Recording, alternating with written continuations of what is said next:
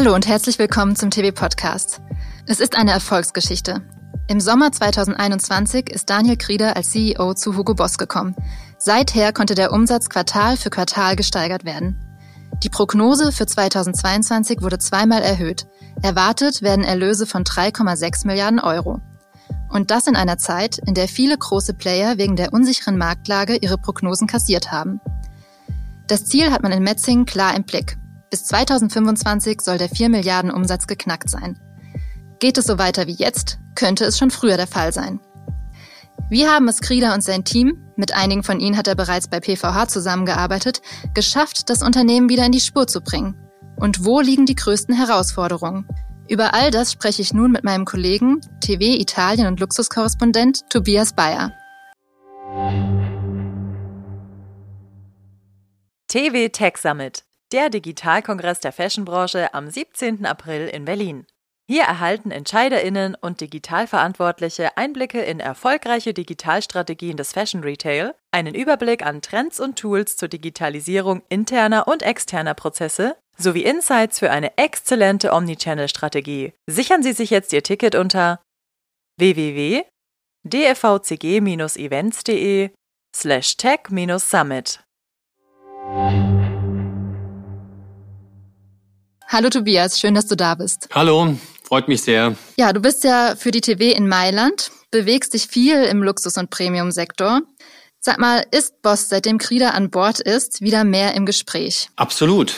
2022 war auch für mich ein Jahr, ähm, wo ich wieder unterwegs war. Ich war in Amsterdam, in London und kam also wirklich wieder rum nach, nach dieser Corona-Pause und muss sagen, dass Boss unglaublich präsent ist im Straßenbild, also ob du jetzt in der U-Bahn stehst oder ob du beim Einzelhändler unterwegs bist oder vor der Vitrine, du siehst einfach Boss. Also Boss ist wirklich sehr präsent. Und jetzt bin ich in Mailand und auch da, ähm, na, wenn man da, bin ich mal rausgegangen ähm, auf den Domplatz, äh, ein bisschen flaniert und auch da gab es den großen Kabilame, diesen TikToker, den sie jetzt als Markenbotschafter gewählt haben, in den großen Boss-Farben. Also Boss 2022 war nicht zu übersehen. Du hast dich äh, Mitte Dezember nicht nur in Mailand bewegt, sondern warst auch tatsächlich in Metzingen, eben bei Hugo Boss. Gib uns da doch mal so ein paar Eindrücke. Wie ist der Spirit bei Hugo Boss unter Daniel Krieger? Man muss ja dazu sagen, dass ich, ähm, beziehungsweise wir, Michael Werner war ja auch dabei, zum zweiten Mal äh, in Metzingen aufgeschlagen sind. Also wir haben Daniel Grieder besucht im Dezember 2021 und jetzt eben im Dezember 2022, einfach mal, äh, um zu, zu erfahren, wie dieses Jahr für, für, für das Unternehmen war. Und alleine schon, wenn man durch den Eingang geht äh, und in diesem Atrium steht, dort in Metzingen, ähm, auf dem Campus, spürt man den Unterschied. Also als wir ankamen, da hatten sie, gab es noch dieses Boss-Logo da vorne und es war aber immer noch relativ kühl. Und heute, wenn Sie da reinspazieren ins Atrium, dann sehen Sie so ein kleines Chalet, ähm, das da aufgebaut ist in der Mitte, ne, so Weihnachtsoptik. Wenn Sie nach rechts drehen, dann sehen Sie einen Kamin, ne, der lodert, auch neu. Und äh, wenn Sie dann etwas weiter in die Mitte gehen und nach unten blicken, so neben, wo der, wo der Fitnessraum ist, dann sehen Sie da jetzt da zwei, ähm, oder sieht man zwei Kickertische und einen Ping-Pong-Tisch. Das hat sich also schon verändert. Und man hat schon auch den Eindruck, äh, dass, dass das Ganze wieder erwacht ist.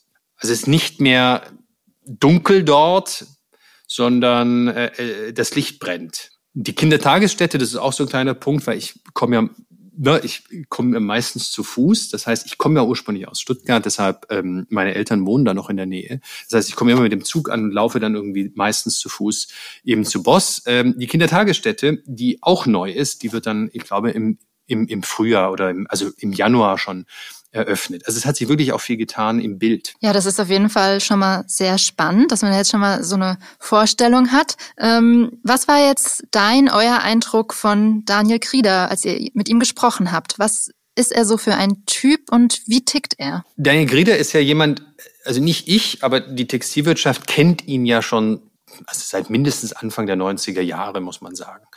Also Daniel Grieder ist jemand, der sofort, also sehr, sehr, also sehr, sehr freundlich ist, sehr, sehr strahlend ist und sehr unkompliziert ist gibt ja manchmal, wenn man so ein CEO-Interview hat, so etwas unangenehme Minuten, auch davor. Man ist selbst etwas unsicher, aber das ist bei, bei Daniel Grieder nie der Fall. Also man betritt den Raum und ist irgendwie sofort oder wird sofort willkommen geheißen. Und Daniel Grieder ist jemand, der mh, mm, ja aus dem Vertrieb kommt. Er hat ja früher eine Agentur gehabt in der Schweiz, mal Lederjacken verkauft, er war mal bei PP Jeans also es ist jemand, der den, den, der so richtig die Kunden umarmt. Ne? Und so wie er die Kunden umarmt, so umarmt er auch die Journalisten. Also sie, die setzen sich dann hin und fühlen sich sofort, ja, wie zu Hause, kann man fast sagen. Ne? Also sehr, also jemand, der sehr, sehr geschickt ähm, oder sehr, sehr einfach einen leichten Umgang, Umgang hat. Und wenn man das jetzt vergleicht mit dem Jahr zuvor, ich meine, klar, äh, hat er jetzt nur gute Nachrichten zu erzählen. Das muss man einfach lassen. Also 2000 21, als wir dort waren, hatte er seine Strategie äh, auf dem Tisch liegen. Das war so eine PowerPoint-Folie. Auf dem Cover war Muhammad Ali. Ne? Und dann sagte äh, Diane Grede damals zu uns, also Hugo Boss ist jetzt keine Sanierungsgeschichte, sondern ein Comeback. Das ist also der Versuch eines Comebacks. Und jetzt, ein Jahr später, ne, hat er, glaube ich, zwei PowerPoint-Folien auf dem Tisch liegen und einfach gesagt, äh, ne, schaut mal her, also das haben wir so angekündigt und das haben wir erreicht. Also er hatte, muss man sagen, jetzt im Dezember 2022 auch relativ leichtes Spiel mit uns. Ähm, es gibt relativ wenig, was man, äh, was man jetzt da bekritteln kann. Klar, genau. Dann hat man auf jeden Fall auch etwas, was man ja gerne präsentiert. Dann lädt man genau. natürlich genau. auch gerne sich Journalisten also ein. Es gibt unangenehmere Momente. Ne? Genau, also wenn man jetzt genau. einmal die Prognose gehört hat, ich meine, ist klar, da, da redet man auch gerne drüber. Ja, ja. Keine Frage. Du hast eben schon erwähnt, dass Daniel Grieder aus dem Vertrieb kommt. Darauf gehen wir dann auch nochmal ein. Er ist aber auch ein Marketingmann. Also als CEO von Tommy Hilfiger Global und PVH Europe hat er ja ein echtes Marketingfeuerwerk gezündet, hat Tommy Now eingeführt, hat mit Gigi Hadid gepunktet. Und es ist ja auch eine Strategie, also äh, alles voll aufs Marketing, die er auch bei Hugo Boss verfolgt. Allein im dritten Quartal gingen mit 71 Millionen Euro fast acht Prozent des Umsatzes fürs Marketing drauf. Was ist dabei sein Fokus? Also ich einen, einen Schritt ganz kurz zurück ähm, oder das größere Bild, also die Idee, was, was ist die Idee von, von Grieder bei Boss? Er, er sagt, Hugo Boss war so festgelegt, war ein Herrenausstatter und also Herrenausstatter war auch in der Wahrnehmung des Kunden ein Herrenausstatter. Und jetzt ist Grieder gekommen und gesagt, wir, wir öffnen das. Also wir öffnen uns für andere Zielgruppen, insbesondere für jüngere Zielgruppen. Und dementsprechend sagt er, Boss ist kein Konfektionär mehr. Also er hat immer noch die Konfektionskompetenz, aber ist jetzt nicht mehr auf die Konfektion festgelegt, sondern ein 24 Stunden Lifestyle Brand. Also diese Idee 24 Stunden Lifestyle Brand, die fiel gleich mehrmals. Also ich öffne mich und dementsprechend auch im Marketing muss, das ist seine Schlussfolgerung, ich sehr, sehr offen sein sehr, sehr breit streuen. Was hat er gemacht? Die erste Kampagne, wir erinnern uns, 26. Januar 2022. Er hat nicht ein Testimon Testimonial gehabt, also nicht nur ein, na, Lewis Hamilton, ja, sondern gleich acht. Also für Boss gab es einfach acht. Unter anderem diesen Kabelami, diesen TikToker.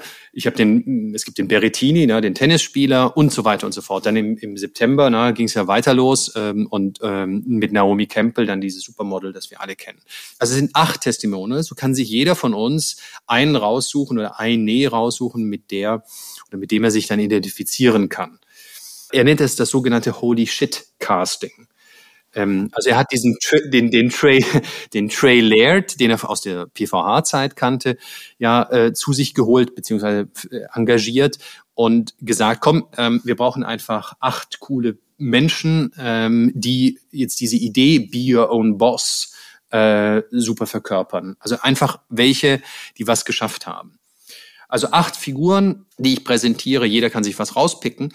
Und äh, ganz relevant dann, ich muss es aktivieren im Ende. Also ich, ich, es reicht nicht nur eine schöne Kampagne zu haben, sondern ich muss das auf die sozialen, in den sozialen Medien aggressiv pushen. Und dann, und er meint, das sei gelungen, aufgrund der Datenkompetenz, die die auch haben, zu sagen, wir erreichen so und so viel Milliarden an Impressionen, so und so viel Milliarden an Engagements. Also die Kombination ist relativ nicht relativ, sondern eine breite Kampagne kombiniert mit Social First. Das hat, muss man sagen, dafür gesorgt, dass das Boss einfach sehr, sehr präsent war. Das hat keiner übersehen können. Ja, absolut. Und was erwartet uns dann als nächstes? Ähm Gibt es 16 Testimonials oder worauf können wir da gespannt sein? Ich habe genau die Frage gestellt. So, und jetzt? Das ist ja immer einfach zu sagen, wir Journalisten sitzen ja, also wir haben ja eigentlich einen relativ lockeren Job in der Hinsicht. Ne? Wir können einfach mal fragen, so und jetzt, ne? Ist ja schön und gut, was ihr gemacht habt, äh, ist ja schön und gut damit in 3,6 äh, Milliarden, aber jetzt. Und nu. Und äh, dann habe ich genau diese Frage gestellt, die du gerade gestellt hast, nämlich äh, jetzt, jetzt halt 16. So. Und er hat jetzt keine klare Antwort gegeben, hat äh, gesagt, also am 26. Januar 2023, also ein bisschen Aberglaube scheint dabei zu sein, kommt die nächste Kampagne und äh, sie soll auch cool sein. Ich glaube, es werden aber nicht 16. Also nicht, nicht einfach verdoppelt. Ne? Das wäre ja zu einfach. Ja. Aber er merkt, und das, äh, äh, das nur vielleicht nur am, am Rande, eine gewisse, also es ist eine Erwartungshaltung da. Ne? Also man, dieser Überraschungseffekt, der da war, der ist ja jetzt weg.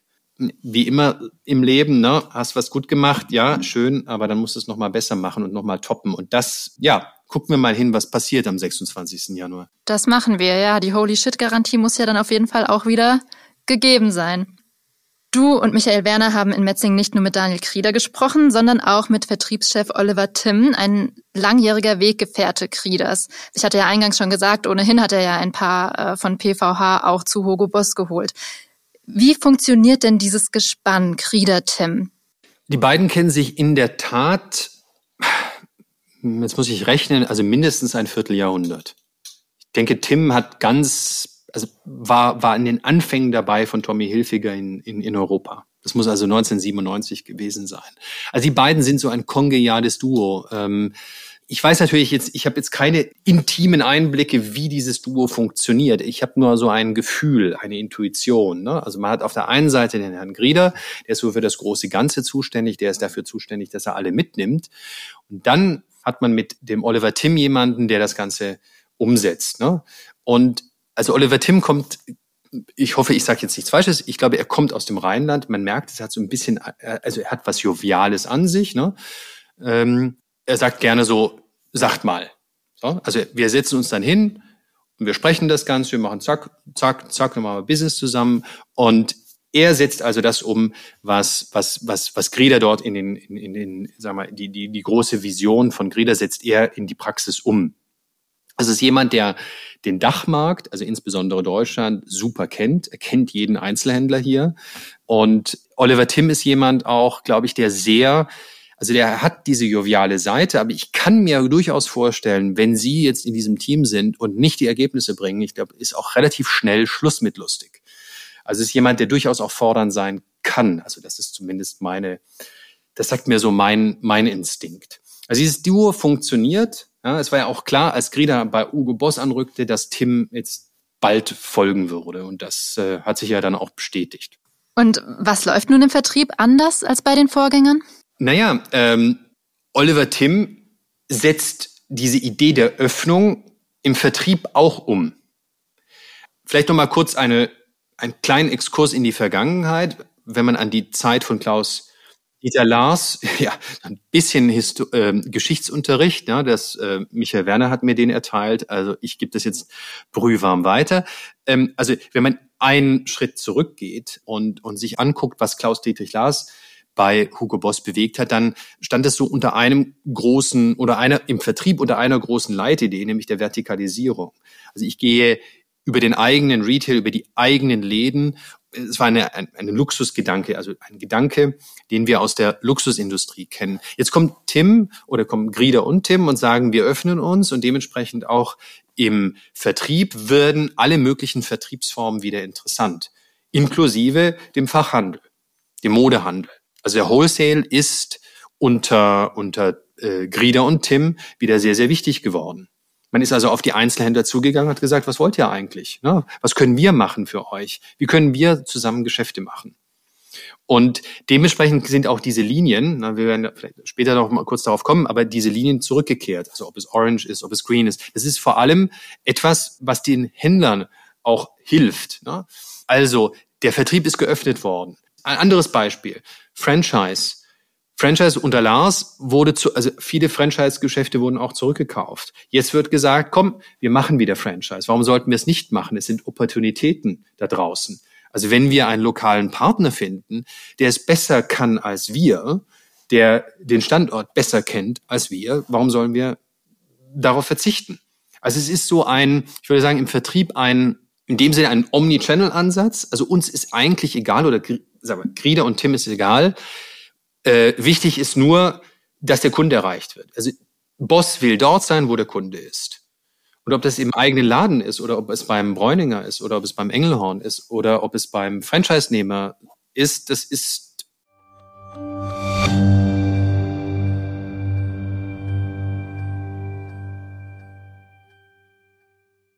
TV Tech Summit, der Digitalkongress der Fashionbranche am 17. April in Berlin. Hier erhalten Entscheiderinnen und Digitalverantwortliche Einblicke in erfolgreiche Digitalstrategien des Fashion Retail einen Überblick an Trends und Tools zur Digitalisierung interner und externer Prozesse sowie Insights für eine exzellente Omnichannel-Strategie. Erleben Sie live on stage Dr. Jan-Philipp Wintjes, Hugo Boss, Jessica Külper, Beaupré, Dr. Christian Maas, Thoman Music und Michael Missandu, Lalaland AI. Seien Sie dabei und sichern Sie sich jetzt Ihr Ticket unter www.devcg-events.de slash tech-summit.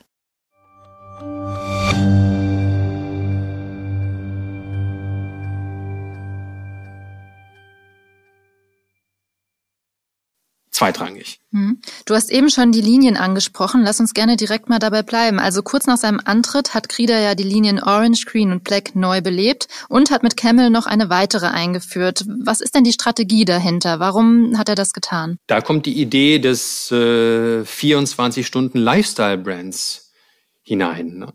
Die Idee, dass ich ähm, als Boss eben dich über den gesamten Tag hinweg begleiten kann.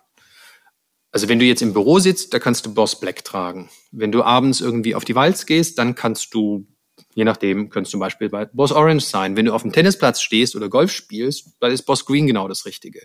Und dann, wenn du, ich weiß nicht, äh, vielleicht mal in Italien, in der Toskana irgendwie am Wochenende unterwegs bist, dann warum nicht Boss Camel irgendwie oder dort einen Empfang hast. Ne? Kommst du ne, so ein bisschen fast italienisch aussehend daher. Also Boss sagt, ähm, also die beiden sagen sich, äh, Grieder und Tim, wir, wir lassen doch hier keine Umsätze liegen, links und rechts. Also wir sind, äh, wir mögen, wir mögen auf möglichst vielen Hochzeiten spielen. Und dementsprechend, wenn wir an den Vertrieb denken, denken wir auch an Mehrfachplatzierung. Also wir wollen im Erdgeschoss sein, wir wollen im dritten Stockwerk sein, wir wollen im Sport sein, in der Sportabteilung. Das erlaubt es uns einfach, möglichst präsent zu sein. Und die Herausforderung, die damit verbunden ist, vielleicht nur so, die, die uns so in den Kopf geht, ist natürlich, ähm, gelingt es, gelingt es den, ähm, den beiden, ein, ein, ein kohärentes Markenbild aufzubauen. Also wenn du sehr, sehr vielfältig bist, ne, also wenn du das alles tust, stehst du vor der Herausforderung, kohärent zu sein. Und das müssen wir gucken. Aber der Ansatz ist einfach Opportunitäten daraus und wir nutzen alles. Auch wenn der Wholesale jetzt wieder eine größere, wichtigere Rolle spielt, ist ja trotzdem, ähm, sind auch eigene Läden natürlich noch ein Thema. Ne? Also auch da haben Stores ein Facelift bekommen, ein neues Konzept. Wie ist es genau mit den eigenen Stores? Was ist da die Strategie? Na, die nehmen richtig Geld in die Hand. Die nehmen richtig Geld in die Hand. Also man muss auch dazu sagen, äh, nochmal einen Schritt zurück. Ähm, Grieder und, und Tim haben auch mehr Geld zur Verfügung als die Vorgänger. Sie haben Mittel bekommen, weil der Aktionär oder die Aktionäre auf Dividende erstmal verzichten. Und so hat äh, das Duo da die Möglichkeit, also Duo, man muss vorsichtig sein, es gibt ja auch noch den Yves Müller, also es ist ein Drei, äh, Dreiervorstand. Ähm, sie werden 500 Millionen investieren in den Retail. Und äh, sie werden dabei gar nicht viele, viele neue Geschäfte eröffnen, sondern sie werden das bestehende Retail-Netzwerk erneuern. Und das war in der Vergangenheit, also zumindest in den letzten Jahren, gar nicht möglich gewesen oder nicht in der Dimension möglich gewesen.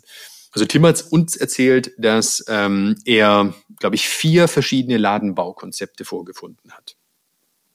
Also Kraut und Rüben könnte man so nennen. Ne? Also komm, äh, wenn du jetzt mit einem neuen Produkt kommst, schön und gut, ne? aber wenn du das dann in einen Store stellst, der irgendwie was ganz anderes ausdrückt, dann ja, äh, dann ist das bestenfalls suboptimal. Also sie werden jetzt dieses Geld investieren und glaube vier von fünf Stores äh, bis glaube 2024 dann auf dieses neue Store-Konzept umgestellt haben. Ganz klar, also wir nicht Expansion, sondern äh, die die die die sag mal der Update. Ja? Man macht's wieder man macht's wieder hübsch. Und die unterschiedlichen Linien sind dann in allen Stores erhältlich oder wie ist, ist, ist da die Gewichtung jeweils? Die Gewichtung, ein sehr flexibler Ansatz, wahrscheinlich auch nicht ganz einfach in der Umsetzung, aber hm, vielleicht kriegen Sie es super hin. Die Idee ist, dass man die einzelnen Standorte unterschiedlich bespielt. Also es wird nicht mehr Boss und Hugo zusammengeben. Also Boss und Hugo werden klar getrennt, aber in den Boss Stores wird es diese Welten geben. Also Black, Orange, Green, Camel. Und jeder Standort ist die Gewichtung eine andere. Also beispielhaft ist London. London hat ja Boss mehrere Standorte. Wenn Sie dann auf der Bond Street sind, dann ist das rein Camel. Ja, dann sieht es so aus wie bei Brunello Cucinelli. Ja. Auf der Oxford Street, dann ist dann mehr Orange drin. Ja, dann ist so ein bisschen na, Replay, Diesel, G-Star, so die, die Rolle. Und dann gibt's die Regent Street und da gibt's vielleicht mehr, mehr Green. Und gehen Sie bei Selfridges rein, ähm, dann, ähm, dann sieht es wiederum ne, wieder gehoben aus, als irgendwie in dem Umfeld von Paul Smith. Also es werden die einzelnen Standorte unterschiedlich bespielt und ähm, die sagen, sie kriegen es hin. Ja, dann, dann schauen wir uns das an. Es gibt übrigens, aber nur ganz, wenn ich das nur ergänzen darf, es gab ja früher eigene Boss Orange Läden. Ne? Das gab es ja in der Vergangenheit. Also ich, ich war mal im Archiv, Silke Emig, unsere Womenswear Editor, hatte darüber geschrieben damals, über die Eröffnung. Das war Berlin Mitte, richtig cool, neben Akne, glaube ich. Also das wird es nicht geben. Es gibt also keine eigenständigen Boss Orange Läden. Es gibt also immer nur Boss oder Hugo und in Boss gibt's halt an der einen oder anderen Stelle mehr Orange. Okay. Und was sind die Ziele im E-Commerce? Ich glaube, was die beiden auszeichnet, ist, dass sie sagen, ähm, wir, wir, wir denken das gemeinsam. Also wir denken nicht in einzelnen Kanälen, sondern wir sagen wirklich, äh, wir sind da agnostisch, was egal wo es passiert, wichtig ist, dass wir den Kunden abholen. Klar will man im E-Commerce wachsen. Man hat jetzt also E-Commerce den eigenen Webshop. Da versucht man über diesen Digital Campus, den man aufgebaut hat in Porto, möglichst viel Datenpower reinzubringen, ne? also genau das anzubieten, was der, der Kunde sich wünscht, äh, genau die Aktivierung zu haben, die dann den größtmöglichen Effekt auslösen. Und dann hat man auch das Plattformgeschäft. Also es ist jetzt nicht der eigene E-Commerce, aber dann der mit Partnern. Denken wir jetzt mal an Zalando, das fand ich auch ganz interessant. Äh, es ist also ein Hybridmodell mit Zalando. Man hat also eine Mischung aus E-Concession und aus dem traditionellen Wholesale-Modell. Also mit Zalando die Basics und die NOS-Artikel sind äh, äh, ein Concession-Modell, das heißt, Boss kümmert sich selbst darum und die saisonalen Artikel sind im Wholesale. Und diese Art von Hybridmodell, das wird perspektivisch wichtiger werden, auch für andere Plattformen. Also es versuchen die auf andere Plattformen zu übertragen. Umgekehrt, Stichwort E-Commerce, wird man auch Partnerprogramme haben. Das heißt, wenn du jetzt da äh, als Einzelhändler deinen Webshop hast, dann könnte Boss in Zukunft sagen, du, ich helfe dir, ich erhöhe dein Angebot. Ich erhöhe dein Angebot, also Stichwort Regalverlängerung könnte man es nennen. Also ich erhöhe um 30, 40 Prozent dein Sortiment.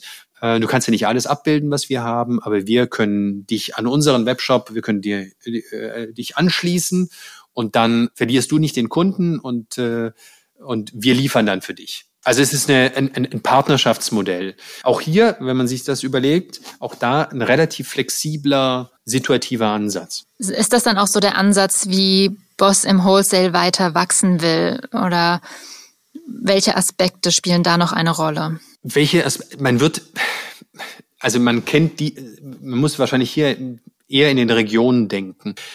Ich denke, dass sie viele Flächen auch zurückerobert haben jetzt im, im ersten Jahr. Ich denke, was sie versuchen werden, ist, die Partnerschaft mit den bestehenden Kunden zu vertiefen und zu schauen, dass sie, dass sie schlichtweg die Volumina, äh, die Budgets mit den einzelnen Kunden erhöhen. Das ist meine Vermutung. Also wir haben jetzt kein, keine klare Aussage dazu, aber das ist meine Vermutung. Also man mit den bestehenden Kunden mehr machen. Und dann steht, stellt sich die Frage, wie, was geschieht auch, auch im Ausland. Also da, da kommt wiederum jetzt die USA hinein äh, mit den Department Stores dort. Das scheint gut angelaufen zu sein, zumindest sagen das die Zahlen. Aber auch da ist natürlich gerade in den USA noch relativ viel Spielraum nach oben. Ähm, also man wird mit den Department Stores wahrscheinlich ein größeres Rad drehen. Also ich glaube nicht, dass man gerade in den Kernmärkten jetzt die Partnerschaften ausbauen wird. Also man wird nicht die Zahl der, der, der Händler erhöhen. Das glaube ich nicht. Ich glaube, man wird mit den bestehenden enger zusammenarbeiten und versuchen, die Volumina da zu erhöhen. Also es ist eher ein internationales Spiel. Hugo Boss ist unter Daniel Krieder ja auch ein sehr datengetriebenes Unternehmen. Inwiefern kann auch das den Wholesale-Partnern zugutekommen? Das Interessante ist, dass ähm, äh, also vielleicht nochmal für die, für die Zuhörer. Boss hat ja diesen Digital Campus. Äh, der fällt immer wieder, also der Daniel Grieder ist da sehr, sehr stolz darauf. Und ähm, das ist in Portugal, es ist ein, ein Joint Venture. Und die sind dafür zuständig, dass letztlich all die Daten da sind, die äh, dem Boss-Management dabei helfen, äh, die richtigen Entscheidungen zu treffen. Und die Idee besteht darin, auch den Händlern und den Partnern diese Daten zur Verfügung zu stellen, beziehungsweise als Argumentationshilfe äh, zur Verfügung äh, zu stellen. Heißt konkret, nehmen wir mal an, der Partner, also der Einzelhändler am Standort X, kauft ein bei Boss, so wird Boss ihm helfen, die Sortimentsentscheidung zu treffen. Auf Basis dessen, was gerade funktioniert, auf Basis dessen, was funktioniert hat, auf Basis dessen, was im Social Media beworben werden wird. Also dieser, diese, diese, diese, dieser Fluss an Daten, dieser Datenfluss, der wird schon intensiver werden. Also er wird Boss internes nutzen und, und es wird auch die Partner betreffen. Also diese Datenfluss, davon, von diesem Datenfluss werden auch die Partner profitieren. Wir haben ihn dann gefragt, weil wir wissen ja, Daniel Greta ist ein großer Formel 1-Fan. Ich glaube, einer seiner, seiner engeren Freunde ist Toto Wolf. Wir haben ihn, er hatte so gesagt, ja, die Formel 1, die Formel 1, das war vor einem Jahr, ne? Hat er gemeint, ja, die Formel 1 ist so das große Vorbild. Jetzt haben wir gefragt, ja, wo, wo stehen Sie denn jetzt? Ja, sind Sie jetzt in der, sind Sie schon in der Formel 1 oder sind Sie noch in der, ich weiß nicht, in der Formel 2 oder Formel 3 oder was es sonst noch gibt. Und dann meinte er, nein, nein, wir sind also in der Formel eineinhalb. Also ah, Fortschritte ja. gemacht, aber da geht ist, noch was, da geht, da noch, geht was, noch was.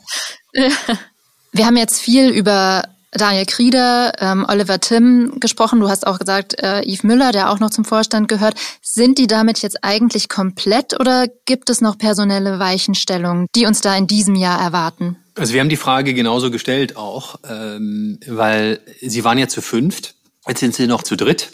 Und man hat, ne, man hat mit, mit Daniel Grieder und mit äh, Oliver Timm und Yves Müller drei Herren dort sitzen. Und man stellt sich schon die Frage, braucht es da nicht in einem modernen Unternehmen, das sowohl Menswear als auch Womenswear macht, eine Frau im Vorstand?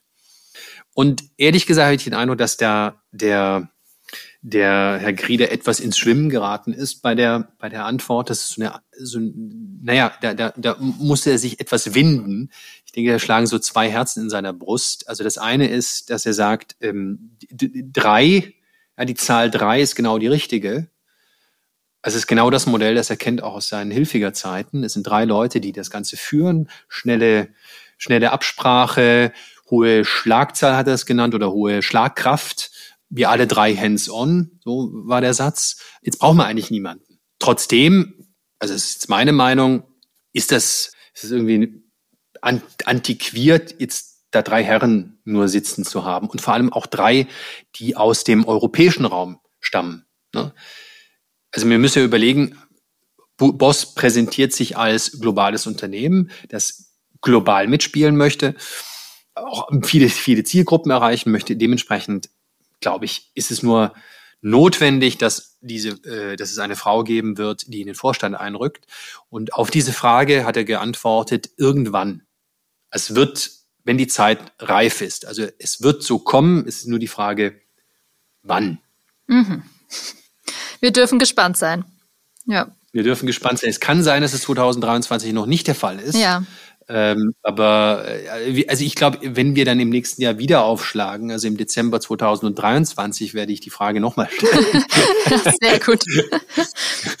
genau. Kannst du uns noch etwas zur Eigentümerstruktur von Hugo Boss sagen? Also größter Aktionär ist ja die Familie Mazzotto. Vor etwas mehr als zwei Jahren ist aber auch Mike Ashley von der Frasers Group eingestiegen, der ja auch überall ähm, zukauft, ne, alle Gelegenheiten nutzt. Inwiefern beeinflusst er die Geschicke in Metzingen? Jetzt muss ich eines gestehen, vor lauter, also im, im Eifer des Gefechts haben wir die Frage nicht gestellt. Also muss man ehrlich sagen, wir waren dort in Metzing und wir haben die Frage nach Mike Ashley nicht gestellt. Ähm, also Asche auf unser Haupt. Aber ich, ich, ich habe, glaube ich, die Antwort im Kopf, also die sie mir gegeben hätten. Das ist mein Eindruck. Also das ist wie gesagt jetzt mal, hier antwortet Tobias Bayer für Hugo Boss. Mein Eindruck ist der folgende: Mike Ashley ist wird wird von Boss oder von von Grieder und Co als ganz, ganz wichtiger Partner bezeichnet. Also die, seine Rolle als Geschäftspartner über die Frasers Group und Flannels wird wirklich betont. Hingegen seine Rolle als Aktionär wird tendenziell klein geredet.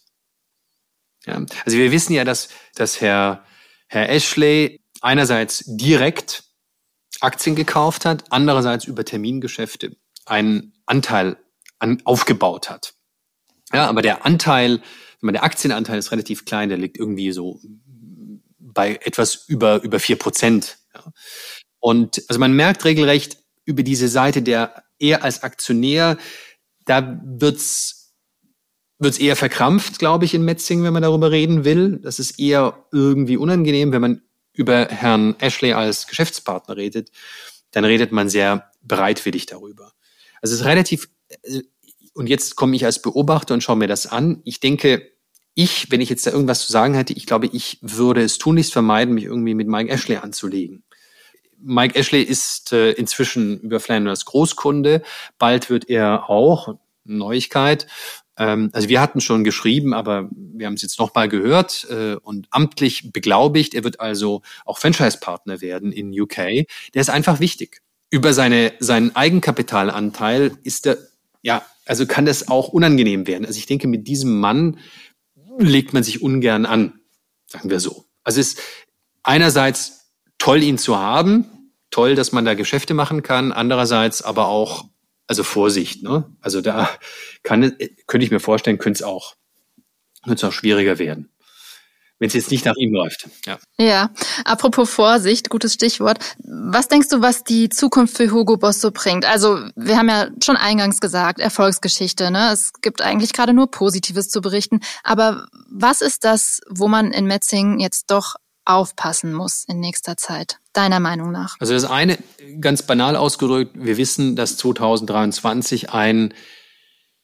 ein relativ anspruchsvolles Jahr werden wird denke, das trifft auf alle zu und ähm, die Unsicherheit ist hoch. Das wissen wir alle, aber das ähm, sei nochmal gesagt. Also 2023 wird auch für Hugo Boss kein einfaches Jahr werden und rein physiologisch auch nicht, schlichtweg, weil sie ja die Latte höher gelegt haben. Das heißt, sie müssen jetzt die höhere Latte auch überspringen, ganz automatisch. Also 2023 wird man sich hinstellen und sagen, was machen Sie jetzt? Gelingt es Ihnen, das nochmal zu übertreffen.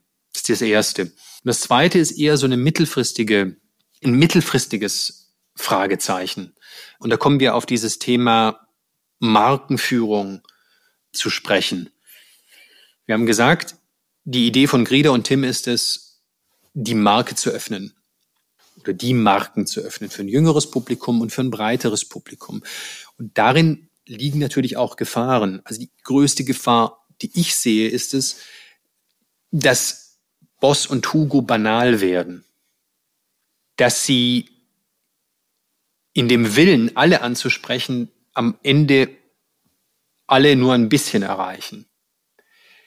Also die Frage, die sich stellt, ist, sind die Kunden, die Sie jetzt dazu gewonnen haben, wirkliche Fans oder sind die in zwei Jahren wieder weg? Und um das zu vermeiden, also diese Banalisierungsgefahr gibt es aus meiner Sicht nur, also gibt es so zwei Aufgaben. Also das eine ist, dass ich die Marke Boss und auch die Marke Hugo, dass ich die möglichst, dass die möglichst stark sein muss und dass die Botschaft dahinter, die Werte dahinter möglichst stark sind. Und das Zweite ist, das spreche ich immer wieder mit jemanden, was mit Personen, die die Mode gut kennen und die Produkte lieben. Ich muss auch aufpassen oder ich muss dafür Sorge tragen, dass die Produkte selbst so einzigartig sind oder so einen hohen Wiedererkennungswert haben, dass sie eben diesen, diese Lust oder diese Begehrlichkeit haben. Also es reicht nicht aus, alleine Boss drauf zu schreiben oder mit diesen Farben, mit diesem Farbkodex zu spielen. Ich muss auch dem Produkt einen intrinsischen Wert geben. Ich sage jetzt nicht, dass es das nicht gibt, keine Frage. Ich sage nur, darauf müssen Sie Acht geben. Es muss ein paar, glaube ich, schon auch Kapseln geben für die Konnoisseure dieser Welt. Ich hatte ja, nochmal, ich bin ja in Mailand und ich hatte vor kurzem ein Gespräch mit Gildo Senja von, von Senja. Und wenn man sich da zurückdenkt an diese Kapsel, die sie gemacht hatten, also Senja trifft Fear of God, dann war das nicht einfach eine Marketing-Operation, sondern es war wirklich eine Produktinnovation. Also man hatte das Tailoring aus Italien, das dann auf die Streetwear, die amerikanische Streetwear trifft. Es war einfach eine ganz spannende Begegnung und auch vom Produkt her interessant. Also ich denke, da muss Boss einfach darauf achten, dass das nicht zu kurz kommt. Auf jeden Fall. Vielen Dank für deine Einschätzung. Wir müssen schauen, was sich bei Hugo Boss weiter tut, wie es sich entwickelt. Fest steht auf jeden Fall, dass du weiter dranbleiben wirst und äh, uns weiter über alles auf dem Laufenden halten wirst. Danke, dass du uns auch jetzt diese Einblicke gegeben hast. Es hat sehr viel Spaß gemacht. Ja, so ein bisschen was von deinem Besuch in Metzingen mitzubekommen, Tobias. Und viele Grüße nach Mailand. Grüße zurück. Vielen Dank und bis bald. Vielen Dank auch unseren Zuhörerinnen und Zuhörern. Wir hoffen, Ihnen hat diese Folge gefallen und würden uns freuen, wenn Sie den TV-Podcast bewerten und abonnieren. Mein Name ist Charlotte Schnitzspahn. Wenn Sie mögen, dann schalten Sie doch nächste Woche wieder ein.